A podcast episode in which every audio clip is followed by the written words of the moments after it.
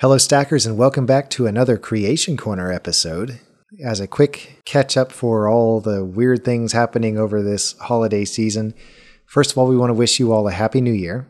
And then as we enter into 2022, we have some things going on. Thankfully, my part of the move at work is over. And so a lot of the things that were distracting me work related are now successfully in the past, and I'm very thankful about that. And so I will be able to focus a bit more on stack of dice, thankfully. And at the same time, as I am clearing up, poor Catherine is having some work related issues that are demanding her attention. And so uh, we are going to have to do some filler material until we can get back to recording for actual play episodes. And so we're going to have a couple of Creation Corner episodes. This week and next week, we will have some filler content of Creation Corner episodes and depending on how things go, we may have another week of special content. And then after that, hopefully, we will have been able to meet and do some actual play recording, and we'll have some continuation of our ongoing story. So I'm really looking forward to that. But at the same time, this is a lot of fun too. I always find Creation Corner episodes to be a lot of fun and a good way to talk about interesting ways to approach the game. And with me to talk about things is Thane. Hey guys, I'm back. I'm very glad you're here. Me too. Yeah. So, speaking of games, this week, Thane, you've been talking with me about some of the other game systems that you have been dabbling with. And so, we wanted to take some time, first of all, to talk about why that can be a good thing, playing around with other game systems, but also get some specifics on what game systems in particular you've been playing with and see what they can do for us. And then next week, what we'll do is we'll talk about how we can take elements that we like from those games and work them into a Dungeons and Dragons game that may not have some of the mechanics and special things that draw us to these other systems. Yeah. So Thane, D&D is not the only show in town. Far from it. Over the years, D&D was kind of the grandfather of these types of games and then all these others started popping up as I guess people were dissatisfied with the system or what thought they had a better approach or a host of different reasons what's the benefit of trying different game systems? Well especially what we're going to be uh, discussing in the follow-up episode to this is you know, looking at other game systems and seeing how they handle role-playing mechanics is an interesting way to expand your methods of storytelling. Not everything has to be resolved with a fight there are other things to award other than combat encounters. Yes. Um, and there's just all sorts of different aspects to telling stories than just here's my character, he's here's what he can do in a fight, and mm-hmm. here's mm-hmm. the stuff that he can carry, which is not all that Dungeons and Dragons is about, but that's kind of what usually gets focused on because mm-hmm. it's the most exciting usually. Um, I know it's dramatic anyway other role playing systems will show you other ways to kind of quantify aspects of characters, other ways to convey experiences in the group setting. Uh, Dungeons and Dragons, like all other role playing games, are really just cooperative storytelling games. Mm-hmm. Um, yeah, that's get that are structured usually through the randomness of dice and and uh, certain statistics.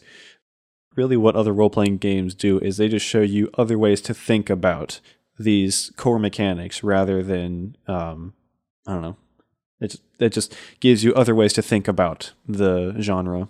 You're basically potentially mining other systems uh, and being exposed to new ideas and ways of presenting stories in a mm-hmm. collaborative environment. And so there can be a lot of benefit to that. Yeah, I fully agree. And, you know, for the most part, when you're in any hobby, it's kind of good to get out there and see what else is around so you get a well rounded view of what's available to you. And so, Stackers, if you have any favorite game systems outside of Dungeons and Dragons, please do let us know about it on Twitter and Instagram at StackODice or by email at stack.o.dice at gmail.com. We'd love to hear from you about game systems that you have tried, perhaps that we will talk about in this episode, or some of the many that we will not be able to cover. But please do let us know about those and what is it about them that draws you to them. If we get enough feedback, we could even do a follow up episode and give some of these a shake ourselves and see one shot or something. Yeah, like something or or just a browse of the rules to see what's interesting about them. Yeah. Uh, but what I really like about looking around like that is getting ideas for ways that you could enhance a traditional Dungeons and Dragons campaign. People have wonderful ideas all the time, and so it'd be nice to tap into those and maybe pull them in and maybe in some way you could influence the direction of D&D itself. That'd be kind of neat. Possibly. Stackers, try it out. Check out the ones we're going to share with you. Check out itch.io for other interesting sounding titles. There are so many out there. Yeah. And uh, try them out. Let us know what you think. So, with that, let's roll into some of the game systems that you've been trying. I've done some looking around. I enjoy searching the hidden places of the internet and looking for new ways to role play and and uh, interesting ways to tell stories. A lot of the things I'm going to be talking about I found on a website called itch.io, which is a great website where just a lot of indie developers can put out things that they're working on video games or or physical games, um, like what we're going to be talking about. One of the first and major game systems that I've found that really caught my fancy that I've actually started a game with is a system called Cairn, C A I R N, like the like a like the kind of tomb. It's a really simple uh, rules light RPG. There's not much in the way of actual mechanics to it. But one of the things that I really like about it is the fact that there are so few hard and fast rules and statistics. It's a very narrative driven role playing game that focuses more on the players and the dungeon master just kind of coming up with their own things to fit in with the story rather than being bound to all sorts of mechanical rules. Mm-hmm. Okay, uh, so can you give us some examples of how that happens? What is it that uh, maybe some examples of what makes Cairn so different from Dungeons and Dragons? One of the major things in Cairn that makes it different from D&D is the fact that there are no classes, hmm. no races, and no backgrounds for you to choose from. That and and subsequently that you're not locked to in character creation. Dungeons and Dragons revolves around the character uh, class system that really determines your hit points and your equipment and your uh, abilities, stuff like that. With Cairn, it's not so much built off of that. Your character can be whatever race um, and of whatever persuasion you want you want them to be, uh, as long as your dungeon master is okay with that. The major thing in Cairn is that your abilities are decided by what stuff your character has. Hmm. If you have a length of rope, then you're probably going to be able to climb stuff or tie things up. You got like a disguise kit, then you're going to be pretty good at putting on other other faces it's just kind of whatever you have that determines what you're able to do. That makes sense. I really like. Yeah. Uh, and it really encourages characters to come up with interesting things to give their characters uh, in character creation to really kind of show what kind of character they want to play. And also, it encourages, I think, creative use of your inventory. Yes. Um, on the standard character sheet that's provided with the with the rulebook, your inventory is just ten spaces. Hmm. So you can only hold ten things at a time, and they distinguish between just like normal things, like like a dagger or or a um a length of rope, and bulky things like a bow or some larger thing that would carry that would take up two slots. Um, and of course, like for little pocket things, you could always write those in, in separate notes or whatever. But just for the things that actually give you stuff to do, those take up spaces in your inventory. And so you only have so much room in that uh, to really work with. Hmm. And so, how about things like magic? Are there certain items that give you magical abilities, or can you just do magic, or you know, how does that work? If you want to be able to cast magic, Cairn uh, provides the spell book it could really take on whatever flavor you want it to, but you there has to be something that gives you magical power, basically. Um, spell books are the easiest way to do that because they just hold all the magical knowledge that your character would have access to and provides the you know, capacity for spell casting. Mm-hmm. Um, uh, how spellcasting works is very freeform. They provide a list of 100 spells to use that are really just described in a sentence in a sentence or two, where it's just kind of this spell does this. It doesn't tell you casting time or components or duration, range, um, all that stuff. It's just kind of this spell does this, and you can really interpret that to however you want it to.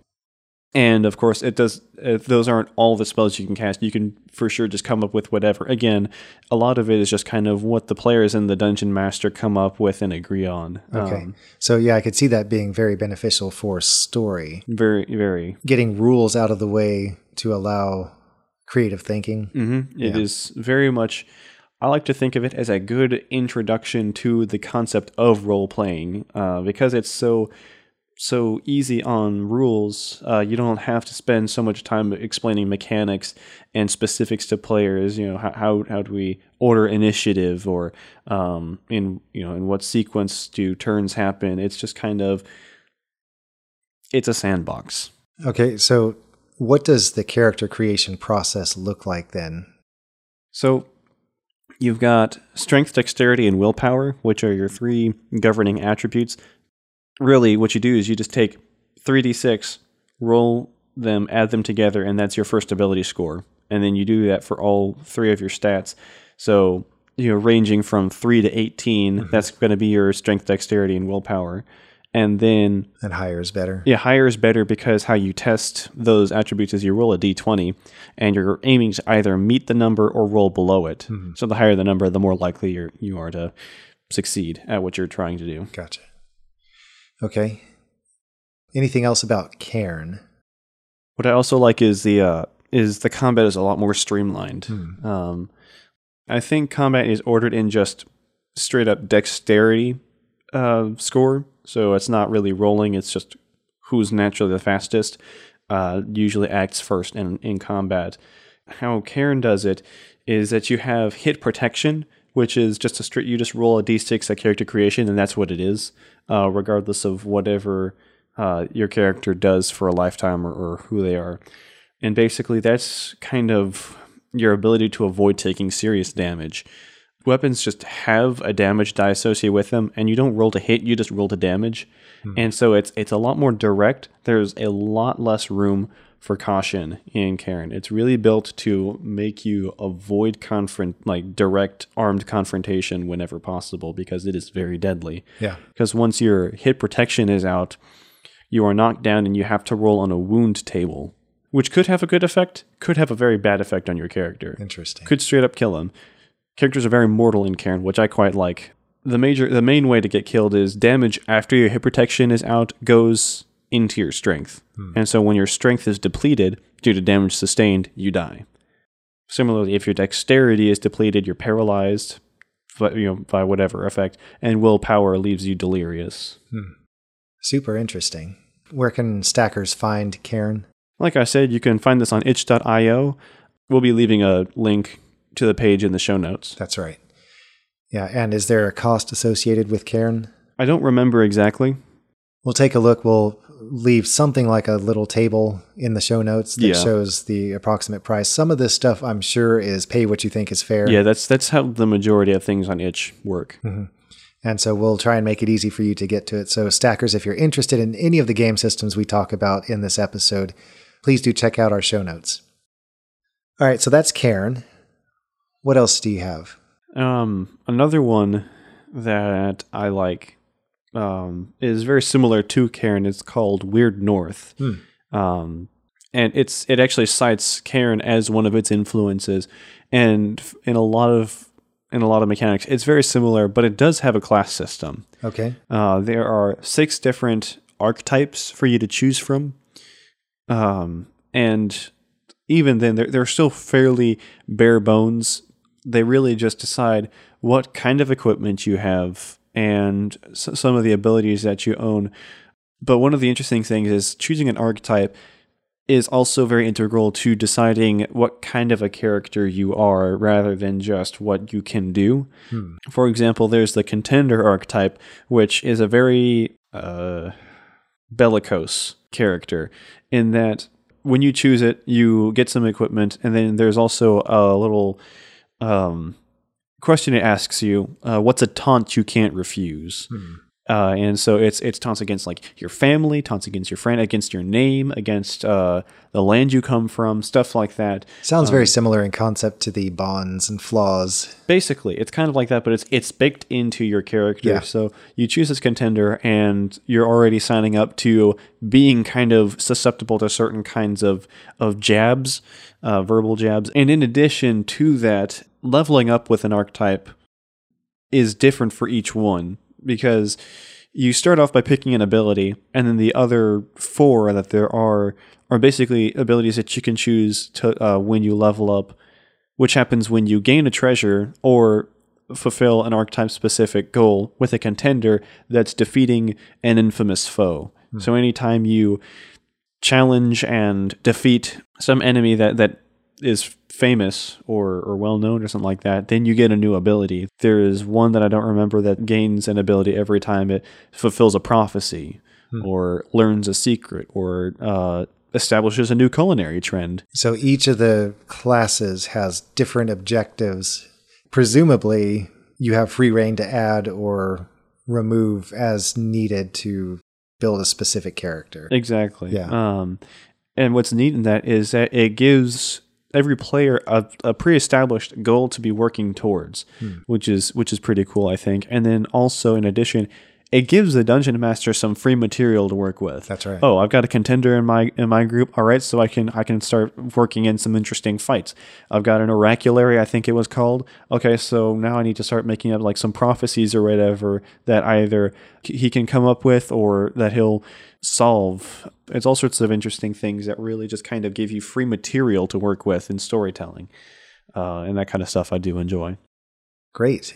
Anything else about Weird North? Um, nothing particularly that stands out.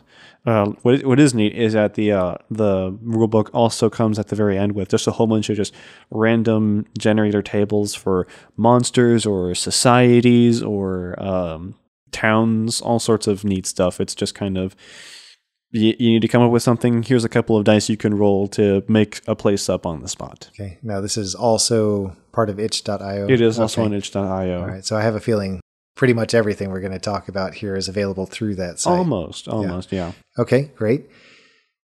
Uh, do you have any other game systems?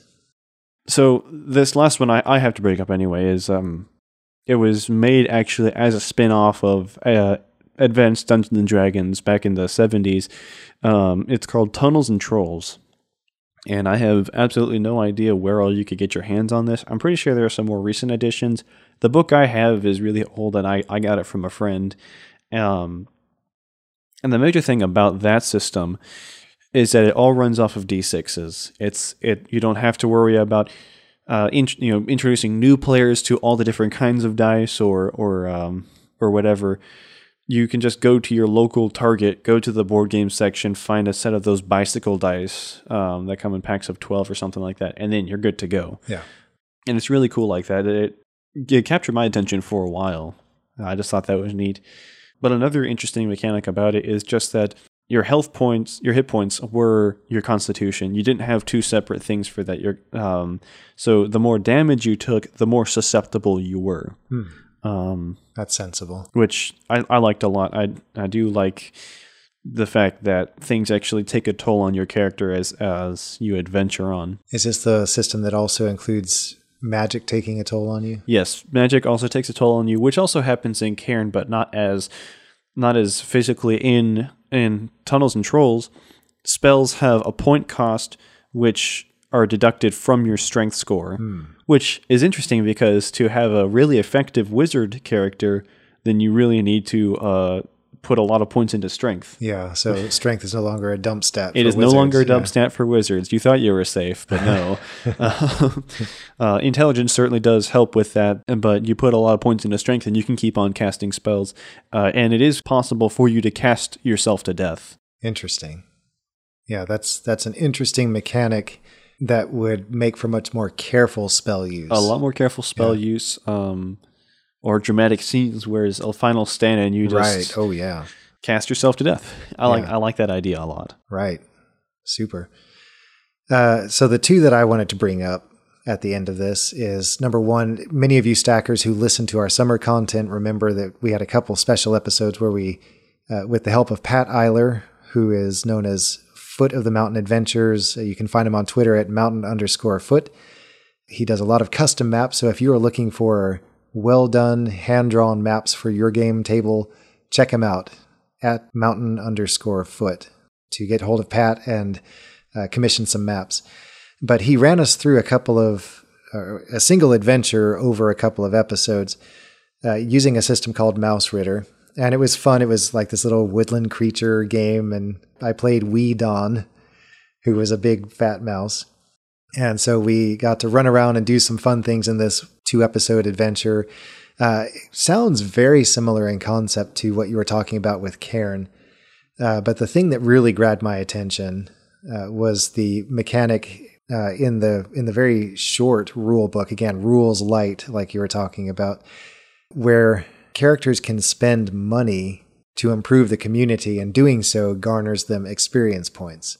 And I thought that's a really neat idea because how many games have you been in? How many games have I been in where characters just keep racking up gold pieces and halfway through the game, they have all this money that they're never going to use on anything. I know in a during my time in Snackaditis, we gathered so much money that we basically didn't have to worry about expenses anymore. it was just kind of like, yeah, we we probably have that money, and it was also kind of how are we carrying all of this? Yeah, so, so, that's a hand wave moment. Yeah, it's just kind of a pocket dimension. That's right. Type thing.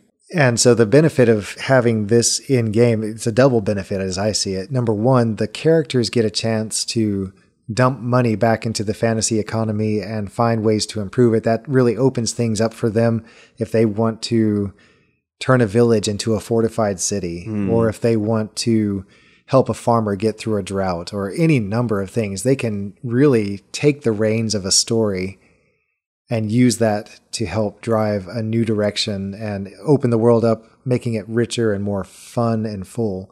Uh, I like that aspect, but additionally, doing so allows them to gain experience points that they can then use to increase their own abilities, which I find interesting too. So I, I like that aspect of Mausritter in particular. I do too. And then the other thing I wanted to mention before we close up this episode is Unearthed Arcana. And this is a an official part of the D&D Wizards of the Coast uh, environment where the developers of the game are working on various new things, new content that they have projected, they want to try it out. They write up a short article and they post it on Unearthed Arcana and then they just make it available to the D&D community. And the benefit of that is you get a glimpse of what kinds of things might be coming. You get a chance to get some free content. Uh, savvy players will go in and, and try and figure out, okay, what works, what doesn't. And so you get a chance to play around with some things and maybe add some new elements to the game that were not there. That's where we got the Mystic class from. So Womberbash is a, a direct outgrowth of UA and also the three pillar experience. That's exactly right. I was going to go there next. Uh, so the three pillar experience system that we use, where you go from zero to 100, and that's a level. You go back to zero, and once you get to 100 again, you're at another level. Uh, that's easy to keep track of, especially for new players. And then also, it encourages exploration and interaction. And so you get rewarded now for finding new places. You get rewarded for talking to influential people. And as a DM who wants to build a world that feels uh, like it matters, yeah, that, that it's living and breathing, I find that really, really fun and engaging. It's it's fun for me to come up with the characters that you all meet, and I, I hope you have enjoyed some of the characters that you've come across. Oh, most certainly. And the places, it makes me more invested in describing them in ways that make them hopefully feel more fantastic and more real at the same time. Mm-hmm. By combing through unearthed arcana articles and finding what looks like it might be interesting, uh, we are able to add new stuff to D&D. And the, the benefit here is it is a Wizards of the Coast product, and so it's already pre-set to work with D&D stuff. So you're not having to learn whole new terminology. You're not having to try and shoehorn it into the game necessarily. Uh, it's already kind of pre-made to fit. Yeah, made. Yeah, exactly what I was going to say. Made to fit. Yeah, yeah. it's cool. Good, and so uh, that's that's another great place to check out if you are looking for ways to expand D&D. Mm-hmm. You have anything else you want to go over before we wrap this one? Nothing of use. Okay. There you have it, stackers. We appreciate you tuning in. Uh, we hope you've enjoyed this discussion of various different game systems, and hopefully you see the benefit of it. And again, check the show notes for all sorts of fun links to other products and pages.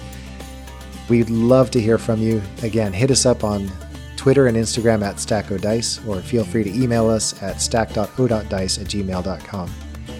Stick with us next week for another Creation Corner episode where we take these game systems that we just talked about and we try and find ways to take the things that we liked about them and work them into a D&D campaign. Yeah, guys, you heard it right. We're making D&D interesting again.